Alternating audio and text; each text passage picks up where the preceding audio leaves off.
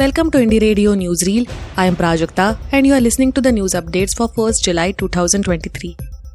Here are the international news updates for today.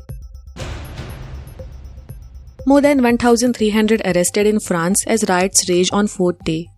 Protests and riots continued in cities around France for a fourth night despite an enormous police deployment. Cars and buildings were set on fire, stores looted, and more than 1,300 people arrested. The government suggested that the violence was beginning to lessen due to tougher security measures, but damage remained widespread. The Interior Ministry announced 1,311 arrests around France by early Saturday. Violence also erupted in some French overseas territories, where a 54 year old man died after being hit by a stray bullet in French Guiana. Protests erupted across France after, after a 17 year old youth of French Algerian descent, Nahel M, was shot dead by police at a traffic stop. Experts say Indonesia's new draft law may be putting people's health data at risk. Health experts and rights groups have criticized a new draft law in Indonesia. They said that it puts citizens' health data at risk. The health bill, when passed into law, will allow the authorities to collect and use a wide range of Indonesians' health data and process it outside the country. This will also include their genomic data but experts say that the trove of data will be rendered more vulnerable to abuse and exploitation by malicious parties. The collection of genomic data may enable researchers to analyze types of diseases in a population and find ways to cure them. But the data could also be misused for business purposes or other intentions that might put national security at risk. South Korea LGBT festival bumped from prime spot by Christian group. Tens of thousands attended South Korea's largest annual lesbian, gay, bisexual, and transgender that is LGBT festival on Saturday. However, they have vowed to continue fighting for gay rights after the Seoul city after the Seoul city government denied them a prime spot and gave it to an anti-LGBT Christian group. The Seoul Queer Culture Festival was staged outside City Hall in the nation's capital annually since 2015, except for the two years during the COVID 19 pandemic. It was instead held nearby after the city government in May gave the permit for a Christian youth concert to be held at the prime spot. This year's march began hundreds of meters from City Hall, surrounded by onlookers and anti LGBT protesters. Now to the national news stories.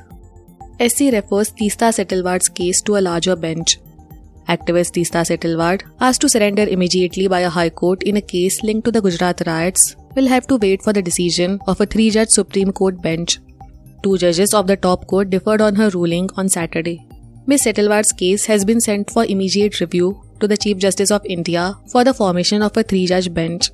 The activist has been on interim bail since September but faces immediate arrest if the Supreme Court does not hear her plea. Earlier on Saturday, the Gujarat High Court rejected Ms. Setalvad's regular bail plea and ordered her immediate surrender. The court accused Ms. Setalvad of attempting to disrupt a democratically elected government and maligning the reputation of the then Chief Minister and current Prime Minister Narendra Modi. Human error suspected in Maharashtra bus fire accident. The Maharashtra police suspect that human error caused the bus accident on the Samruddhi Expressway in Buldhana district in the early hours of Saturday, in which 25 passengers were charred to death. The driver had claimed that the private sleeper coach caught fire after hitting a divider following a tire burst. But the police believe that he dozed off and lost control of the vehicle, as per an official of the State Highway Police. A total of 33 people were on board the bus, which was going to Pune from Nagpur. A report by the Amravati Regional Transport Office said that a tire burst could not have caused the accident on Samruddhi Expressway as there were no pieces of rubber or tire markings at the scene. India Pakistan exchange lists of civilian prisoners, fishermen.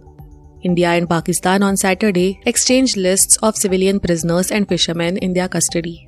New Delhi seeks to expedite the repatriation of 254 Indian fishermen and 4 civilians who have completed their prison terms.